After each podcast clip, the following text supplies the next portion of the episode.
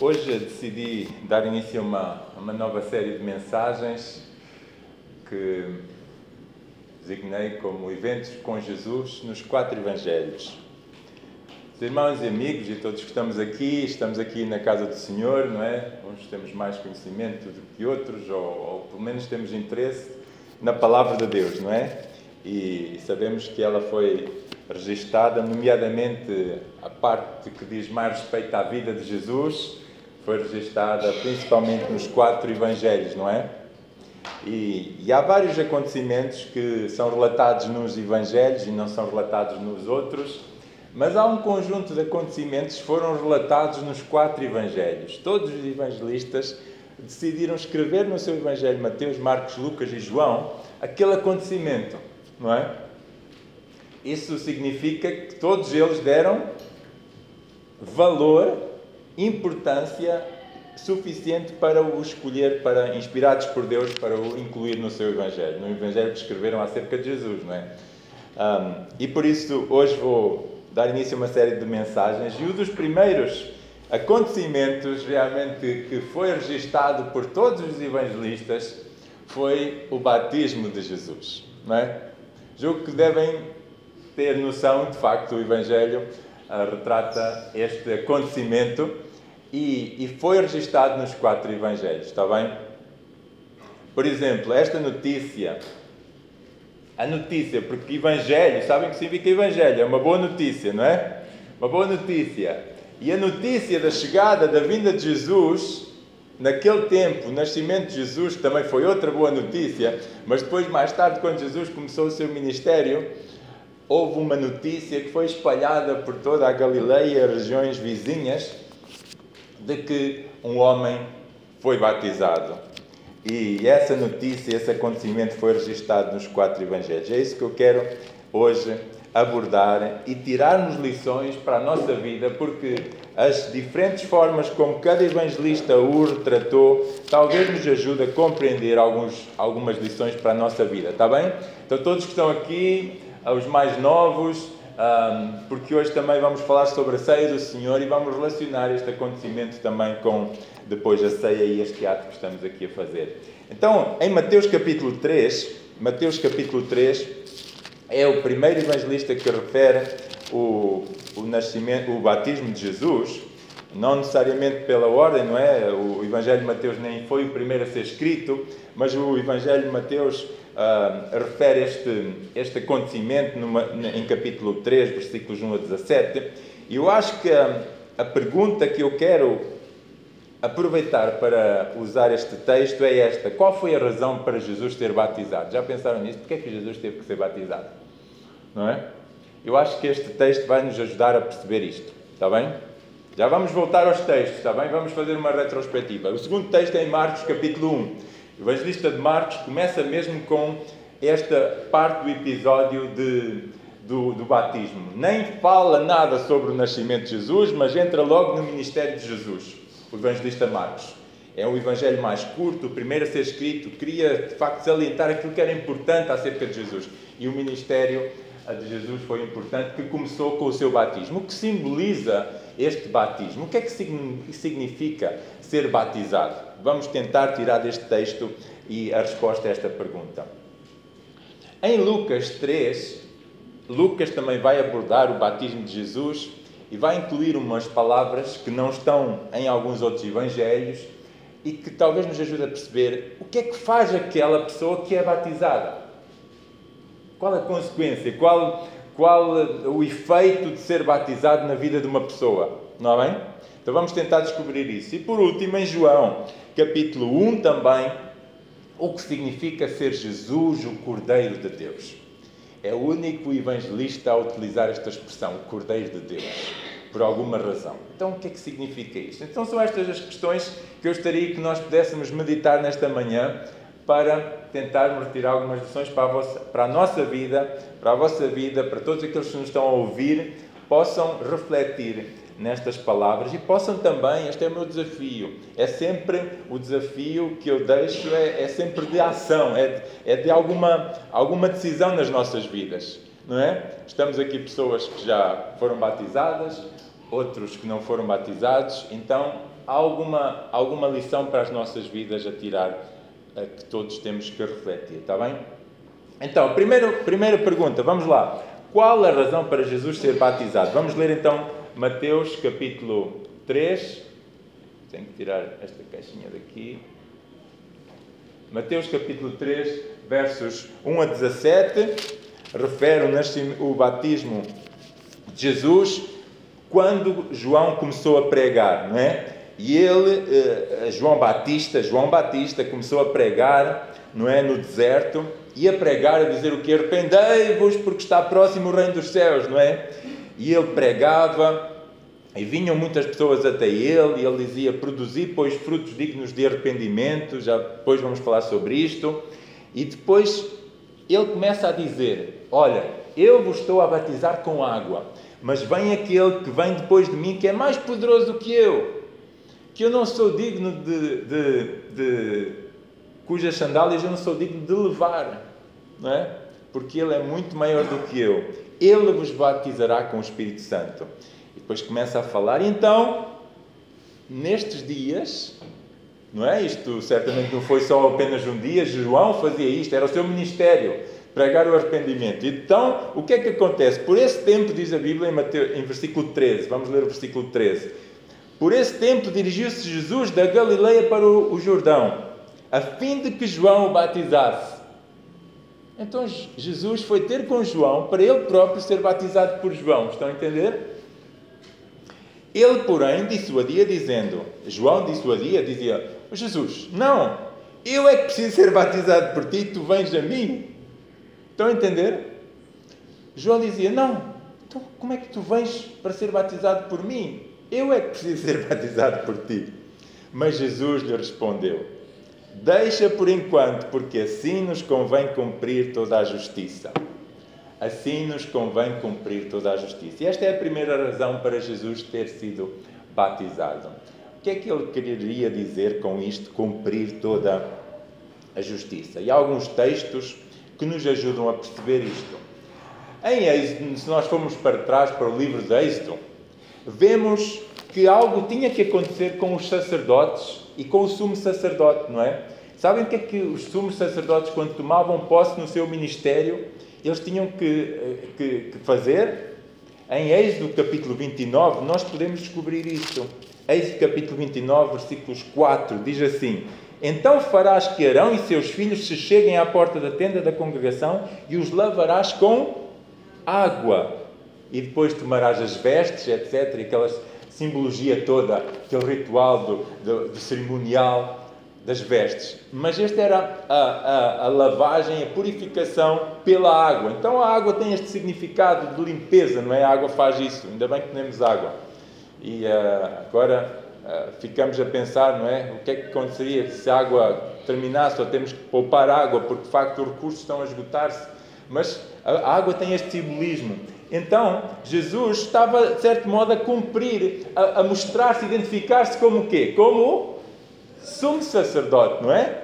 Ele, ele estava, olha, eu estou aqui, quase como vocês faziam no Velho Testamento, eu estou aqui a, a, a dar autoridade a mim próprio para vocês me identificarem como o sumo sacerdote, aquele que vai realizar o ministério um, de, de aproximar o povo, não é?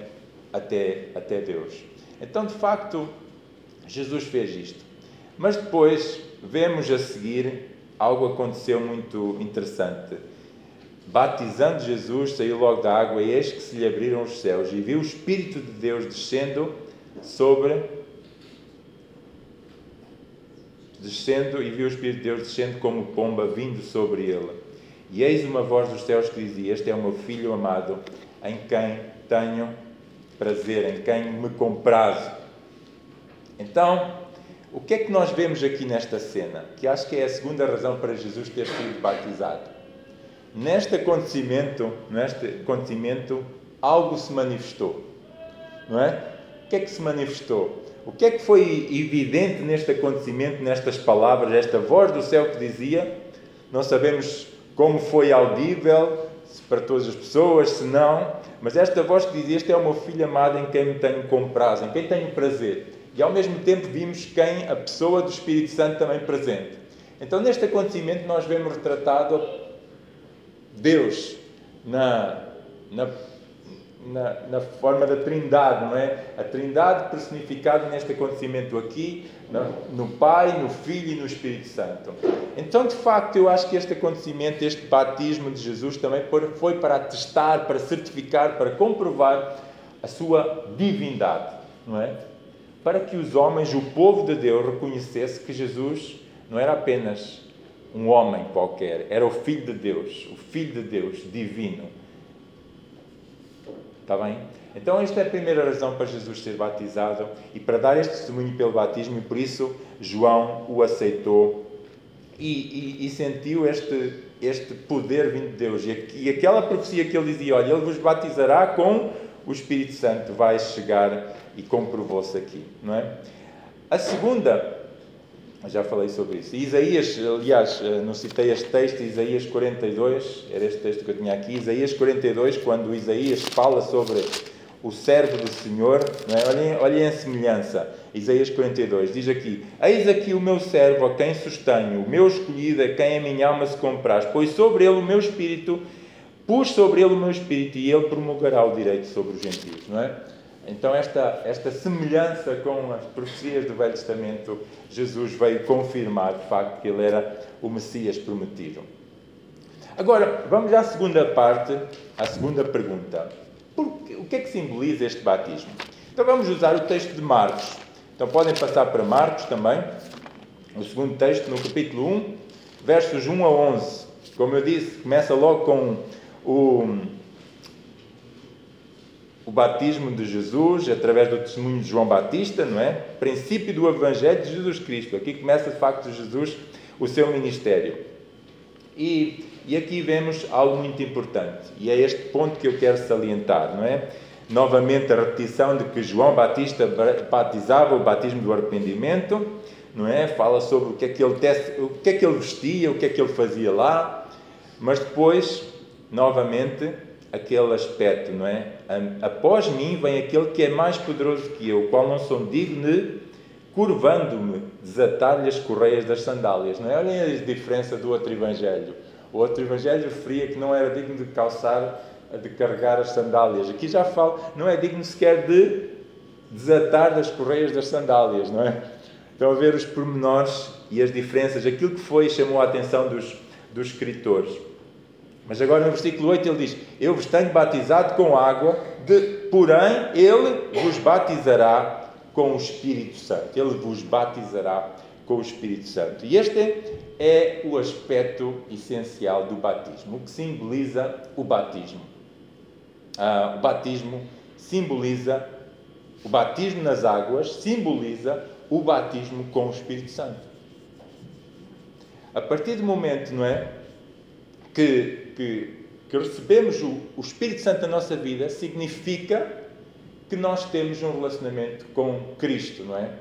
Então, o batismo no Espírito Santo, com o Espírito Santo, é o sinal interior de alguma coisa que aconteceu, que aconteceu nas nossas vidas, nas nossas vidas, e que foi a entrega a Cristo, a salvação, a conversão.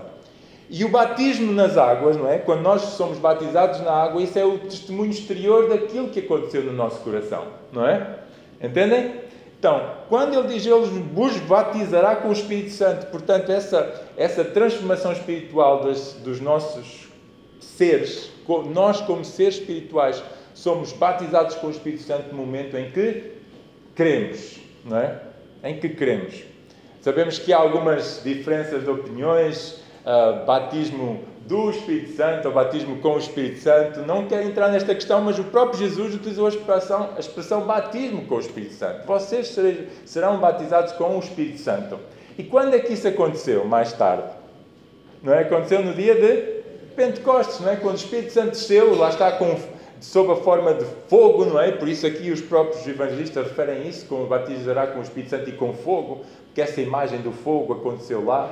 Então, mas o, o Espírito Santo desceu de uma forma definitiva para estar com a sua igreja. Então, de facto, todos aqueles que creram receberam o Espírito Santo na sua vida, não é? Esse é o sinal, é o sinal que acontece exteriormente, não é? mas que, que depois tem que ser manifestado de alguma forma, e por isso isso aconteceu nessa altura com a descida do Espírito Santo. E mais tarde, depois, quando Pedro, quando Pedro pregou, o que é que aconteceu quando Pedro pregou? No capítulo 2 de Atos, não é? Ele pregou depois do, da descida do Espírito Santo, falamos sempre este texto, e Pedro disse: Olha, arrependei-vos outra vez, cada um de vós seja batizado cada um de vós seja batizado em nome, do, de, em nome de Jesus Cristo para a remissão dos vossos pecados e recebereis o dom do Espírito Santo. Cá está. Então, a descida do Espírito Santo, a presença, o batismo com o Espírito Santo, é no momento em que cada, um de, de, de cada uma das pessoas se arrepende e crê em Cristo como seu único e suficiente Salvador. O que acontece neste momento da nossa a remissão da nossa salvação em Cristo por causa daquilo que Ele fez por nós, recebemos o Espírito Santo, somos batizados com o Espírito Santo. E o Espírito Santo passa a habitar na nossa vida. Amém? Passa a habitar na nossa vida, no nosso coração. Por isso ele fala que somos selados com o Espírito Santo da promessa. Não é? Portanto, a descida do Espírito Santo ocorreu mais tarde e foi então que Pedro proclamou que nós devemos nos arrepender para a remissão dos pecados. O arrependimento é que leva à remissão dos pecados, não é? É o arrependimento que leva a nós sermos limpos do nosso pecado, não é?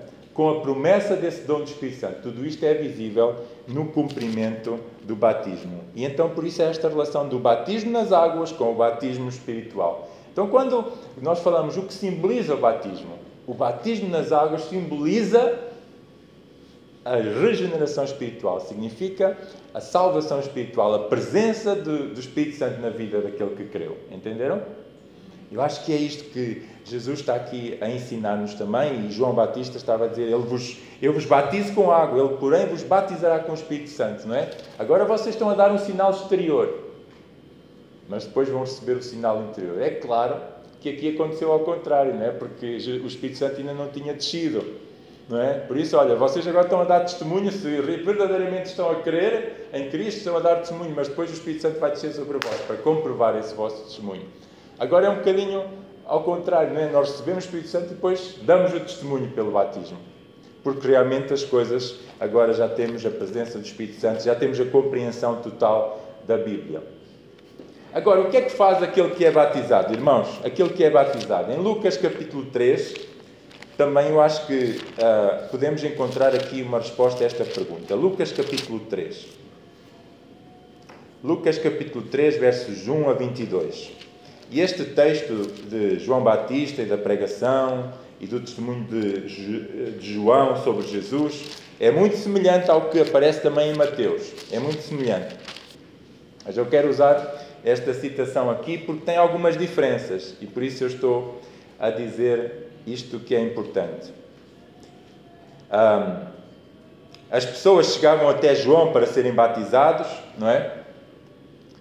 E, e, João dizia às multidões, versículo 7, vejam lá o versículo 7, Lucas 3, 7, dizia ele, pois, às multidões que saíam para serem batizadas, dizia ele às multidões: Raça de víboras, quem vos induziu a fugir da ira vidoura? Não, olha que Olha se eu vos tratasse assim. Não é? Mas porquê é que João estava a tratar as multidões assim? Porque ele sabia que muitas pessoas estavam ali a praticar este ato do batismo exteriormente, sem compreenderem minimamente o que estavam a fazer. Não é? Sem compreenderem. Produzi, pois, frutos dignos de arrependimento, e não comecei a dizer entre vós: Temos por pai Abraão, porque eu vos afirmo que destas pedras Deus pode suscitar filhos a Abraão.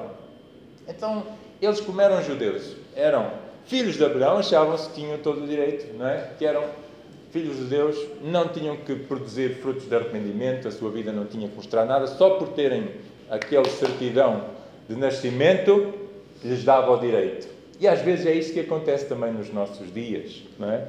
Apenas, apenas por acharmos que uh, ou nascemos aqui, ou nascemos lá, ou, ou, ou ou temos este direito, ou que, ou que todos, ou que todos somos uh, ah, um, ah, regenerados, já somos, já temos esse direito de sermos filhos de Deus, não é?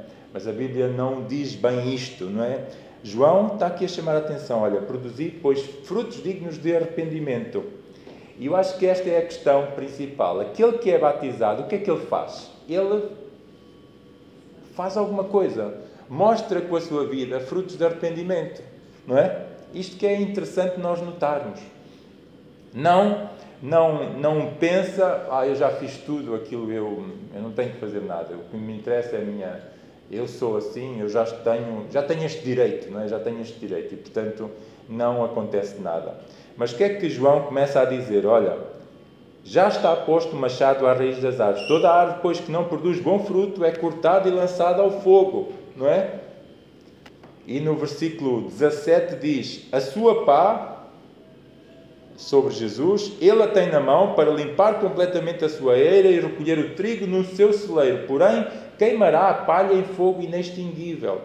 E nós sabemos eh, o que é que é a palha, não é? A palha é algo que não tem valor, que se pode queimar. Então, cuidado, aqueles que eram batizados sem perceber o que é que estavam a fazer, estavam a ser palha e iriam, não tem valor nenhum. E, portanto, João está a chamar a sua atenção. Olha, cuidado, cuidado, não, não, não pensem que a vossa vida tem algum valor se, não se verdadeiramente não crerem em Cristo e não se arrependerem e não produzirem frutos de arrependimento, não é? E por isso isto é muito, muito importante. E, e, e Lucas foi o único a referir vários exemplos desta transformação. No versículo 10 diz: Então as multidões o interrogavam, dizendo: Que havemos, pois, de fazer? Esta parte do diálogo está apenas aqui em Lucas, não está nos outros evangelhos. Interessante isto, porque Lucas queria chamar então o que é que havemos de fazer, o que é que faz aquele que é batizado, o que é que faz? E, e, as, e eles também perguntavam, as, eles, as multidões perguntavam, o que é que havemos de fazer? Então João respondeu: Olha, quem tiver duas túnicas, reparta com quem não tem. Ah, e foram também os publicanos para serem batizados e perguntaram: Mestre, o que havemos nós de fazer? E João respondeu-lhes: Não cobreis mais do que o estipulado. E também os soldados, estão a ver, vários grupos da sociedade perguntaram: E nós que faremos? E ele lhes disse: A ninguém maltrateis, não deis denúncia falsa e contentai-vos com o vosso soldo. Ok, são aqui três exemplos, três grupos de pessoas que nos dão uma ideia das, das situações daquele tempo, mas que nós também podemos aplicar aos nossos dias, não é? A questão, a questão de dar duas túnicas é o quê? É o amor ao próximo que é tão ensinado na Bíblia. Se nós só somos capazes de olhar para nós próprios, não, não conseguimos ajudar ninguém, então onde é que está o nosso amor? Onde é que está este fruto de arrependimento que é o amor? Então, entendem? Então, este fruto do o amor é, é, o, é, o, é o maior fruto visível do cristão. Depois, a honestidade material, aqueles que roubavam, né, os publicanos, falámos disto agora há dias da conversão de Zaqueu, não é?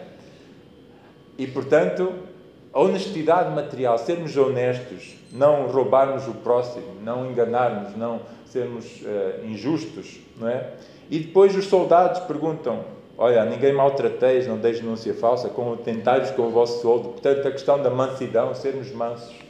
Hoje em dia vivemos num mundo onde falta tanta mansidão, não é? Nas, nas, nas palavras, nas ações, anda tudo uh, zangado com todos os outros, não é?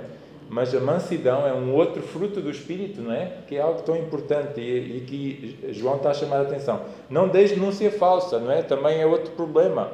Inventar coisas sobre as outras pessoas, não é? A verdade, sermos verdadeiros. E o contentamento, contentamento, darmos graças por tudo, não é? Como a Bíblia nos ensina.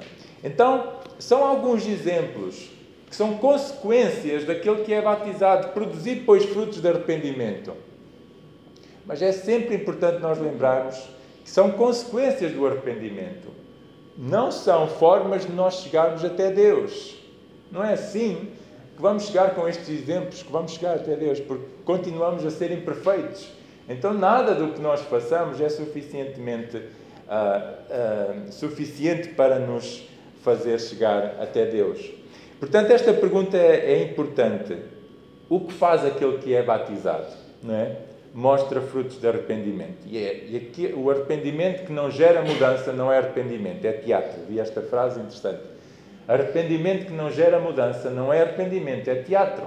Não é? E nós sabemos que podemos fazer teatro sobre várias coisas, né? podemos representar alguma coisa, mas isso não é, verdade, não é verdade. Estamos só a representar. Então, temos que ter cuidado. Por último, a último Evangelho de João fala-nos sobre o Cordeiro de Deus. É a expressão que é usada apenas em João, no Evangelho de João. Sabemos que o Evangelho de João não foi o João Batista, está bem? O Evangelho de João, o evangelista João, o apóstolo João está a escrever acerca de João Batista neste, neste seu Evangelho. Está a retratar o exemplo, não é? E no versículo 5, 15, desculpem, no versículo 15, ele começa a falar acerca do testemunho de João Batista. Depois de ter falado acerca do Verbo, aquele que, que, que, nasceu, no princípio era o Verbo, e que nós sabemos que se refere a Jesus Cristo, o Verbo que se fez carne e habitou entre nós, e vimos a sua graça, e portanto, e João deu testemunho a respeito dele. Então, João Batista deu testemunho a respeito de Jesus, não é? E depois, aqui, novamente, aquilo que João Batista disse acerca de Jesus, que ele não era, que ele era aquele que João esperava, aquele que era que existia antes de mim até, não é? João dizia. E João está a contar o seu testemunho. E no versículo 29 começa então este relato. No dia seguinte, viu João a Jesus que vinha para ele e disse: Eis o Cordeiro de Deus que tira o pecado do mundo. Eis o Cordeiro de Deus que tira o pecado do mundo. É este a favor de quem eu disse: Após de mim vem um varão que tem a primazia, porque já existia antes de mim. Eu mesmo não o conhecia, mas a fim de que ele fosse manifestado a Israel, vim por isso batizando com água. Então João está a explicar quando um dia viu Jesus, não sabemos se este até foi o dia do, do seu batismo, pode ter sido até depois do seu batismo, Jesus novamente se aproximou de João, João continuou o seu ministério e ele diz: Olha, ali está aquele de quem eu testemunhava, e ele é que é o Cordeiro de Deus, porque João Batista já tinha testemunhado, já tinha confirmado que Jesus era o, o eleito de Deus, o escolhido, ele era o Filho de Deus, porque já tinha ouvido a voz do Pai a proclamar: Este é o meu filho em quem tenho prazer. Está bem? Então, neste acontecimento, parece que João viu Jesus, vinha para ele, eis o Cordeiro de Deus que tira o pecado do mundo. Aqui não é explícito, mas eu acho que estas palavras devem ter sido depois de, de Jesus já ter sido batizado. Porque ele confirmou: olha, este que é o Cordeiro de Deus que tira o pecado do mundo. Então, o que é que significa isto, ser o Cordeiro de Deus que tira o pecado do mundo? E esta é a última parte importante para nós percebermos, não é? Porquê o Cordeiro de Deus? Cordeiro de Deus, não é? Cordeiro de Deus. E esta foi a expressão usada. E a Bíblia fala muito sobre isto. Não, não, não precisamos pensar muito para entender o significado do Cordeiro, não é? Basta pensar no Velho Testamento para entendermos o significado dos sacrifícios dos cordeiros que eram imolados para pagar o pecado do povo. Mas, João, ah, mas Paulo, em Romanos capítulo 8, versos 32, é muito claro com estas palavras. Romanos 8, 32. Ele diz: aquele que não poupou o seu próprio filho, está a falar de quem? Deus. Deus que não poupou, o Pai que não poupou o seu próprio filho, antes por todos nós o entregou, porventura não nos dará graciosamente com ele todas as coisas? Aquele que não poupou o seu próprio filho, antes por todos nós o entregou.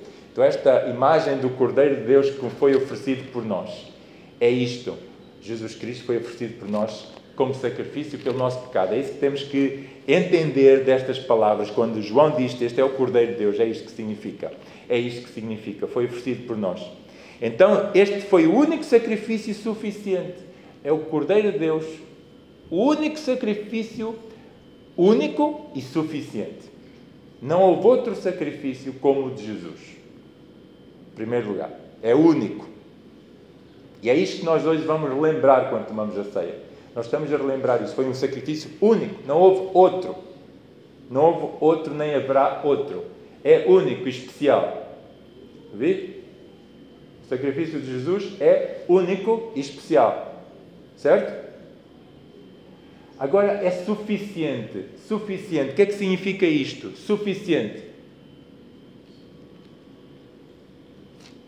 Suficiente. Não é preciso mais nada.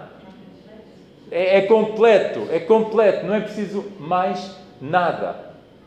Isto é que é o Evangelho, é a essência do Evangelho. E esta é a diferença do Evangelho verdadeiro proclamado por Jesus e que nós encontramos retratado no Novo Testamento.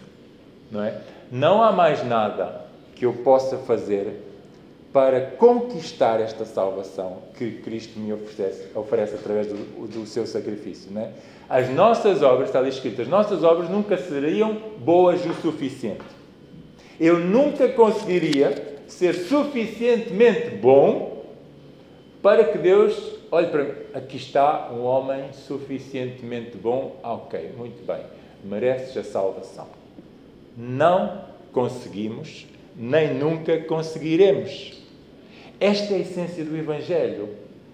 É por isso que nós temos que unicamente confiar. Ok, então eu aceito isto, eu aceito, eu creio que tu vieste morrer em, em meu lugar e por isso eu te entrego a minha vida. Me arrependo daquilo que eu fiz, me arrependo por estar às vezes a viver até de uma vida, a tentar viver, a pensar que eu consigo ser suficientemente bom para ganhar a minha salvação, certo? Se eu penso que eu sou suficientemente bom, ou que eu até tento ser suficientemente bom para merecer a minha salvação, eu vou, eu vou mostrar frutos de arrependimento, estão a perceber? Eu até vou fazer coisas muito boas na vida que são tão importantes, mas eu vou ter sempre a sensação, ou vou sempre ter na minha mente a pergunta: será que eu fiz o suficiente? Será que eu fiz o suficiente? É interessante, esta manhã vinhamos aqui para o carro, vinhamos aqui para o culto e vimos um grupo de pessoas que agora voltaram a estar na rua. Uh, não vou mencionar o nome, mas todos sabemos pessoas que andam pela rua a, a proclamar a palavra de Deus, de Jeová. E, e, e estávamos a, a, a falar sobre isso há algo suficiente que é, é, um dos, é uma das obrigações. É preciso andar na rua a proclamar a mensagem. E um dos meus filhos perguntou: qual é o mínimo que tem que se fazer para merecer esse lugar no céu? Qual é o mínimo? Quantas horas? Não é? É isso. O que é que eu tenho que fazer? E de facto existe esse mínimo para esse grupo de pessoas para essa religião existe. É preciso cumprir certos mínimos para se ganhar um lugar no céu. Estão a perceber? Isto é uma realidade hoje em dia. Eu fazer, eu achar que posso conseguir fazer X, porque se eu fizer X é, o, é suficiente. Mas o Evangelho não é assim. O Evangelho é dizer: eu não consigo, nunca conseguirei. Se eu se eu penso que consigo, vou sempre ficar com a dúvida: se eu, será que eu fiz o suficiente? Será que Deus me aceita, aceita no final da minha vida? Estão a perceber? Então, o Evangelho é isto: é o dizer, é derramar-me perante Deus e dizer: Obrigado, Senhor Jesus, pelo teu sacrifício por mim, por pagares o preço do meu pecado e a minha vida é tua. Amém? É isto. Eis-me aqui, Senhor, a minha vida é tua, Agora, ajuda-me a viver uma vida de transformação, ajuda-me a viver uma vida que procura mostrar esses frutos de arrependimento. Entendem? Procura viver de uma forma digna, santa, mas nunca pensando que aquilo que eu farei será suficiente. Então, quando eu entendo isto, eu entendo a salvação e compreendo. E pela fé, quando a Bíblia diz, pela graça sois salvos por meio da fé, não é? Não por meio das obras, para que ninguém se glorie, diz o Evangelho, não é? Diz Efésios, portanto, porque se eu achasse que conseguia chegar lá, iria gloriar-me porque ah, eu sou melhor, eu realmente mereço melhor do que aquele que fez menos do que eu. Entendem? Então, eu tenho que entender o que é que significa isto, o que é que significa ser o Cordeiro de Deus e crer neste Cordeiro de Cristo que fez, Cordeiro de Deus, que morreu em nosso lugar e foi unicamente suficiente a nossa única resposta é esta: é crer e testificar com a nossa vida que Ele é o Filho de Deus, nosso Salvador e Senhor. A única resposta é esta. A única coisa que se calhar temos que fazer é isto: é crer. é crer nele. Amém? É esta é a fé que, que Ele também desenvolve no nosso coração e cremos nele. Amém? Com o batismo de Jesus aprendemos muitas coisas, irmãos, com esta série de acontecimentos. Jesus validou o seu ministério sacerdotal e foi validado e foi validada a sua divindade. Jesus tinha um ministério e ao mesmo tempo ele validou com o seu batismo a sua divindade.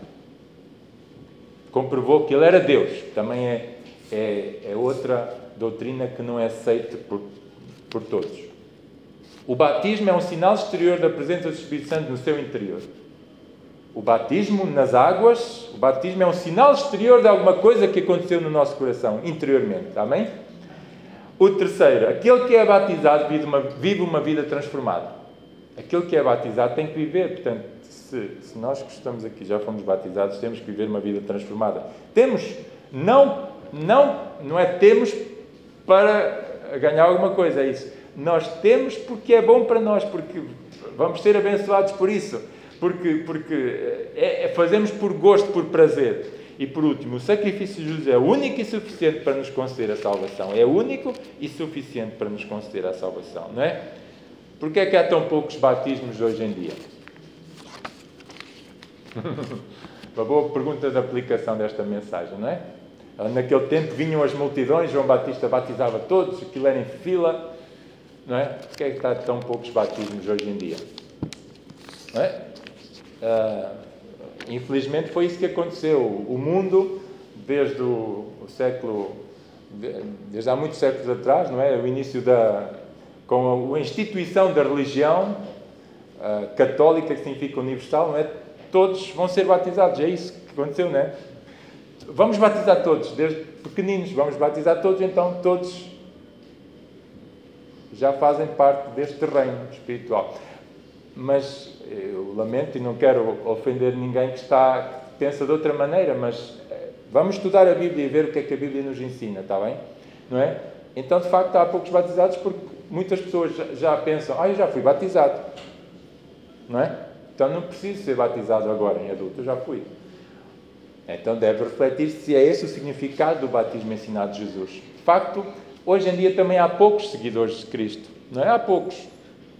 Muita gente segue outras coisas, tem muitas outras coisas para seguir. Dentre os seguidores há, menos seguid... há muito menos ainda seguidores que querem ah, que passaram por uma experiência de conversão, de transformação espiritual, não é? E depois, dentre esses, há aqueles que passaram por uma experiência de conversão, mas que depois ficam a pensar: ah, será que eu preciso ser batizado? Será que eu devo ser batizado? Não é? Não é? Porque ainda menos desejam o batismo nas águas? Será que o batismo do Espírito não aconteceu interiormente? É a pergunta que fica, não é? Porque se o batismo nas águas é um sinal de que houve um batismo espiritual, a presença do Espírito Santo na nossa vida, então devemos refletir. Devemos refletir uh, até que ponto está o Espírito Santo a, a ser. Uh, a influenciar a nossa vida, a usar. Por isso, uma boa maneira de ouvir o Espírito Santo falar consigo é escrever o seu testemunho. Então eu queria desafiar aqui todos, este é um dos desafios que eu deixo sempre quando, para aqueles que fazem classe discipulada, não é? e estamos a, a tentar começar novamente uma outra classe.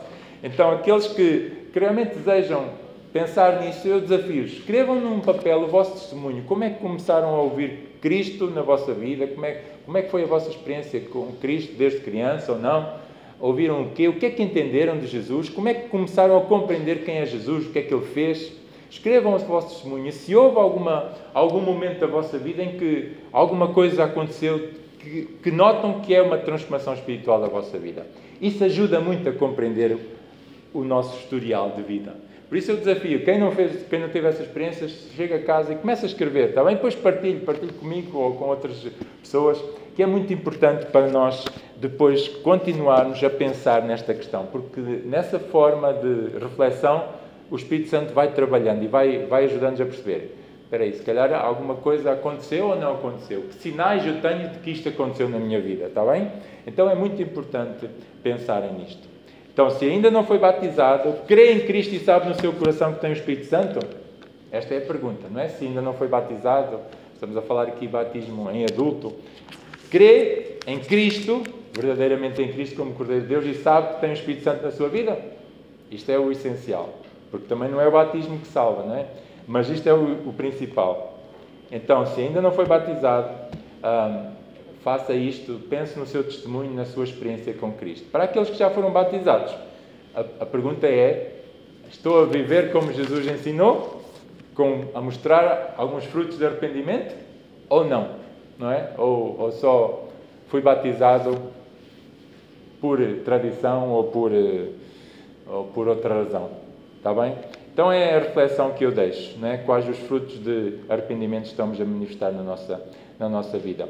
Eis-me aqui, Senhor, é a música que vamos cantar nesta hora.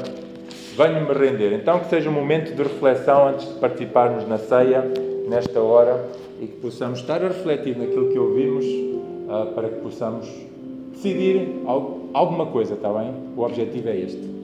Ficamos em oração e a ouvir e a cantar esta música. Então, a Aline acho que vai cantar. Eu também vou cantar. Vamos cantar enquanto uh, refletimos.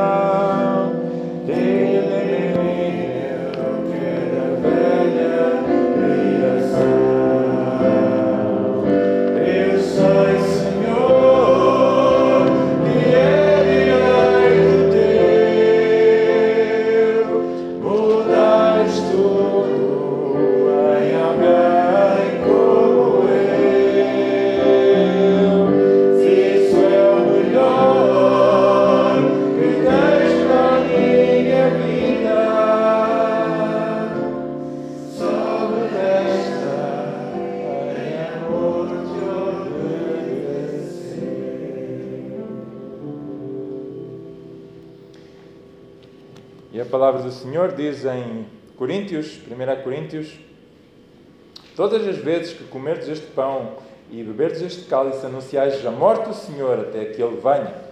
Cá está, anunciamos a morte do Senhor que se deu a sua vida por nós, até aquele dia que Ele virá. Porque assim aquele que comer o pão ou beber o cálice do Senhor indignamente será réu do corpo e do sangue do Senhor.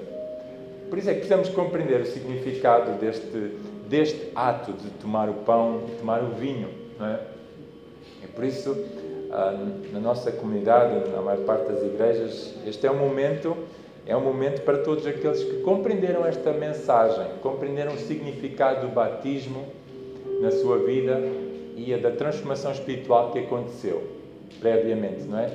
E por isso todos aqueles que que já deram testemunho pelo batismo nesta igreja ou noutra igreja evangélica e que compreenderam aquilo que Jesus fez na sua vida, são convidados a participar. Não é? Este é o convite.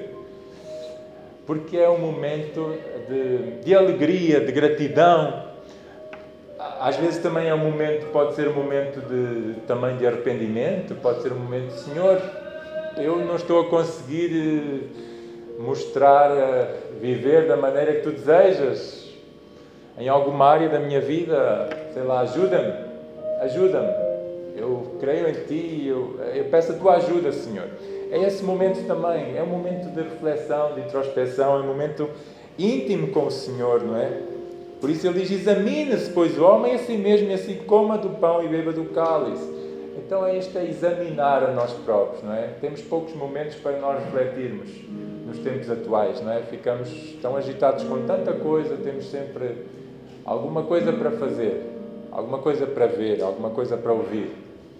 E muitas vezes não somos capazes de ter tempo para parar um bocadinho e ouvir, simplesmente refletir e falar com Deus. e é, este, é isto que eu pretendo que cada um de nós faça neste momento, não é? Fale com Deus, ouça o Espírito Santo a falar a sua vida, pense. É, te dou graças, Senhor, porque um dia eu compreendi quem Tu és, Tu como o Cordeiro de Deus na minha vida. E eu, eu, eu te aceitei, eu, eu, eu recebi-te no meu coração, uh, eu, eu, eu, eu entendi o teu sacrifício por mim, a tua salvação, a tua oferta por mim, por isso eu te agradeço. E, e estou aqui, Senhor, ajuda-me. Mas para aqueles que, que, não, que não fizeram ainda, que não tiveram uma experiência com Cristo pessoal, não é? Este é um momento para isso também. É um momento para isso. Para refletir: será que eu tenho Espírito Santo na minha vida ou não? Será que já estou batizado com o Espírito Santo? O Espírito Santo está na minha vida ou não? Tenho a certeza da presença do Espírito Santo na minha vida? Tenho a certeza que se partisse hoje, não é porque eu me portei bem, não é porque eu vim à igreja hoje que vou, que vou estar na Sua presença, mas tenho a certeza que fui perdoado por Ele, não é? E esta é sensação de perdão é algo, é algo especial.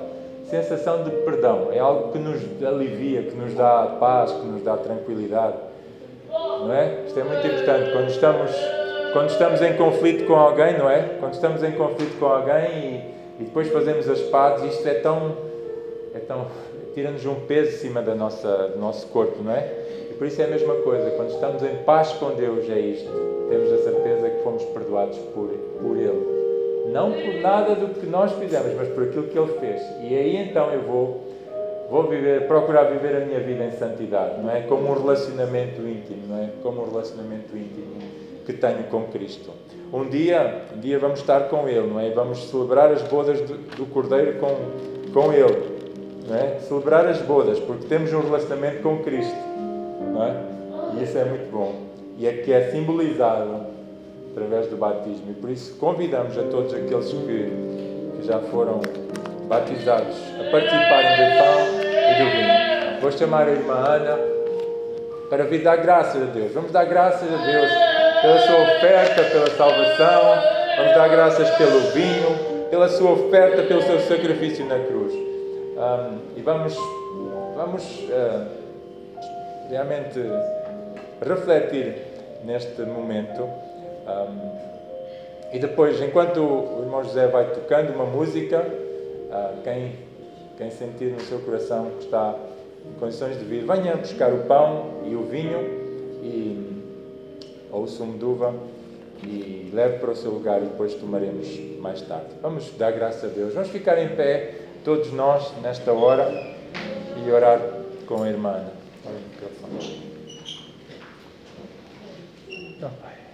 Santo, Santo, Senhor, é o teu nome. Santo és tu, Senhor. Amém, Jesus. Senhor, o teu trono como é o trono de justiça, das misericórdia também, Senhor. Uhum.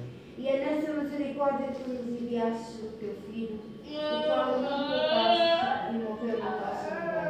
Amém, Jesus. Obrigada por tudo que tens feito nas nossas vidas, Senhor, porque és um Deus grande e maravilhoso. Nós não merecemos estar aqui neste lugar, Senhor, mas pela tua misericórdia, pelo teu amor, Senhor, nós estamos na tua presença. Te damos graças por todas as coisas, Senhor. Te damos graças pela tua igreja aqui em todo lugar na terra, Senhor. Que fortaleças os teus filhos, aqueles que verdadeiramente são teus, Senhor aquele cujo coração está posto em ti, Senhor. Uhum. Ajuda-nos, Senhor, a dar frutos dignos de arrependimento, Senhor. Amém. Para que o mundo possa ver a diferença, Senhor. Amém. Sim, sim. Para que a tua luz possa brilhar em cada um de nós, Senhor. Brilha, Jesus. Brilha na tua igreja, Senhor. Brilha na tua casa, Senhor. Transforma corações, Senhor. Modifica as nossas vidas, Senhor. Nós precisamos mais e mais do teu perdão e do teu amor. Amém. Senhor amado, Senhor meu Deus, eu te louvo e exalto o teu nome, Senhor. Uhum. O teu nome, Jesus, é sobre todo o nome, Senhor. Amém. O teu nome todo joelho se dobrará no céu, na terra e debaixo da terra. Honra e glória seja dada a ti, Senhor. Uhum. Que cada um, Senhor, possa vir perante o teu altar, Senhor com a certeza de que tu perdoaste os seus pecados, Senhor. Amém. Que Aleluia. nada do que possamos fazer, Senhor, pode ser mais que suficiente do que isso. Amém, Senhor. Tu levaste as nossas ofensas e os nossos pecados, Senhor. Pelas tuas pisaduras também fomos sarados, Senhor. Oh. Sara os nossos corpos físicos, Amém, Senhor. Jesus. O nosso espírito, a nossa carne. É verdade. nós, Senhor, possa ser um resplendor da tua glória, Senhor. Amém. Obrigado por todas as coisas, Senhor. Te agradecemos tudo ao Pai querido, Pai amado, por o cordeiro que tu enviaste para morrer no, teu, no nosso lugar. No nome de Jesus Cristo, teu Filho amado, nosso Senhor e Salvador. Amém. Amém. Então, enquanto escutamos a música, podem começar a vir à frente quando sentirem que estão bem, tomar o pão, tomar o vinho. Ahm, enquanto escutamos eh, uma música e.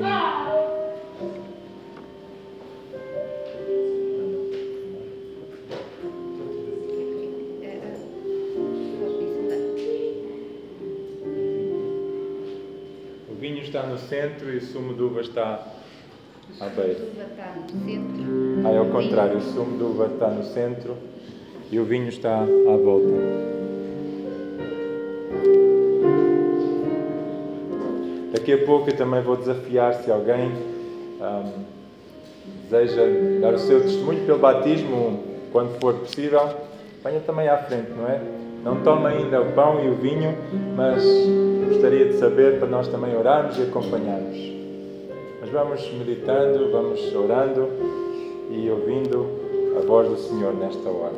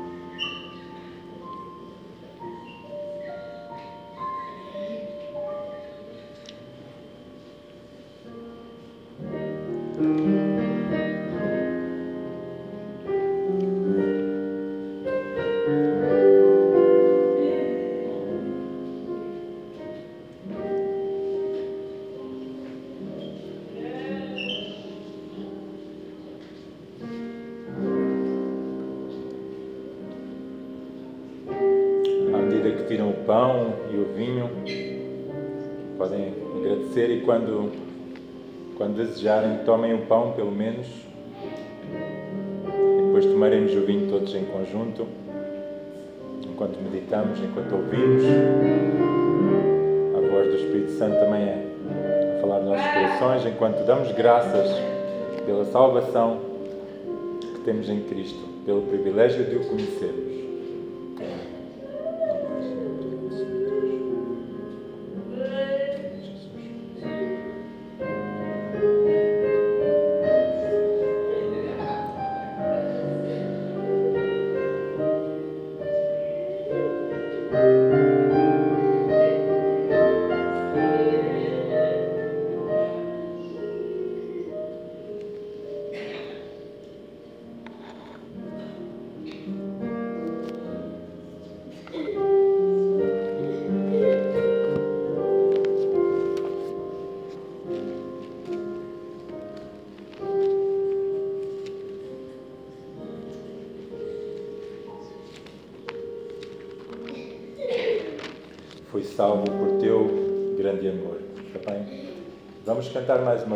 Cântico Eis-me aqui, Senhor, venho-me render.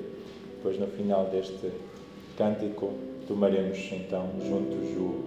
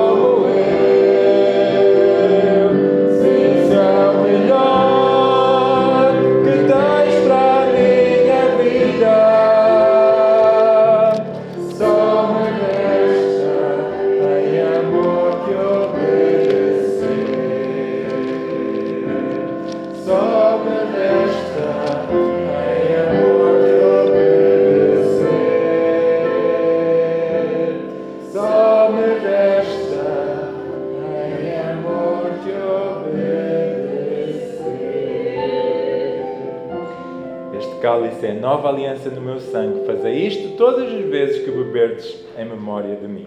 Tomemos o cálice.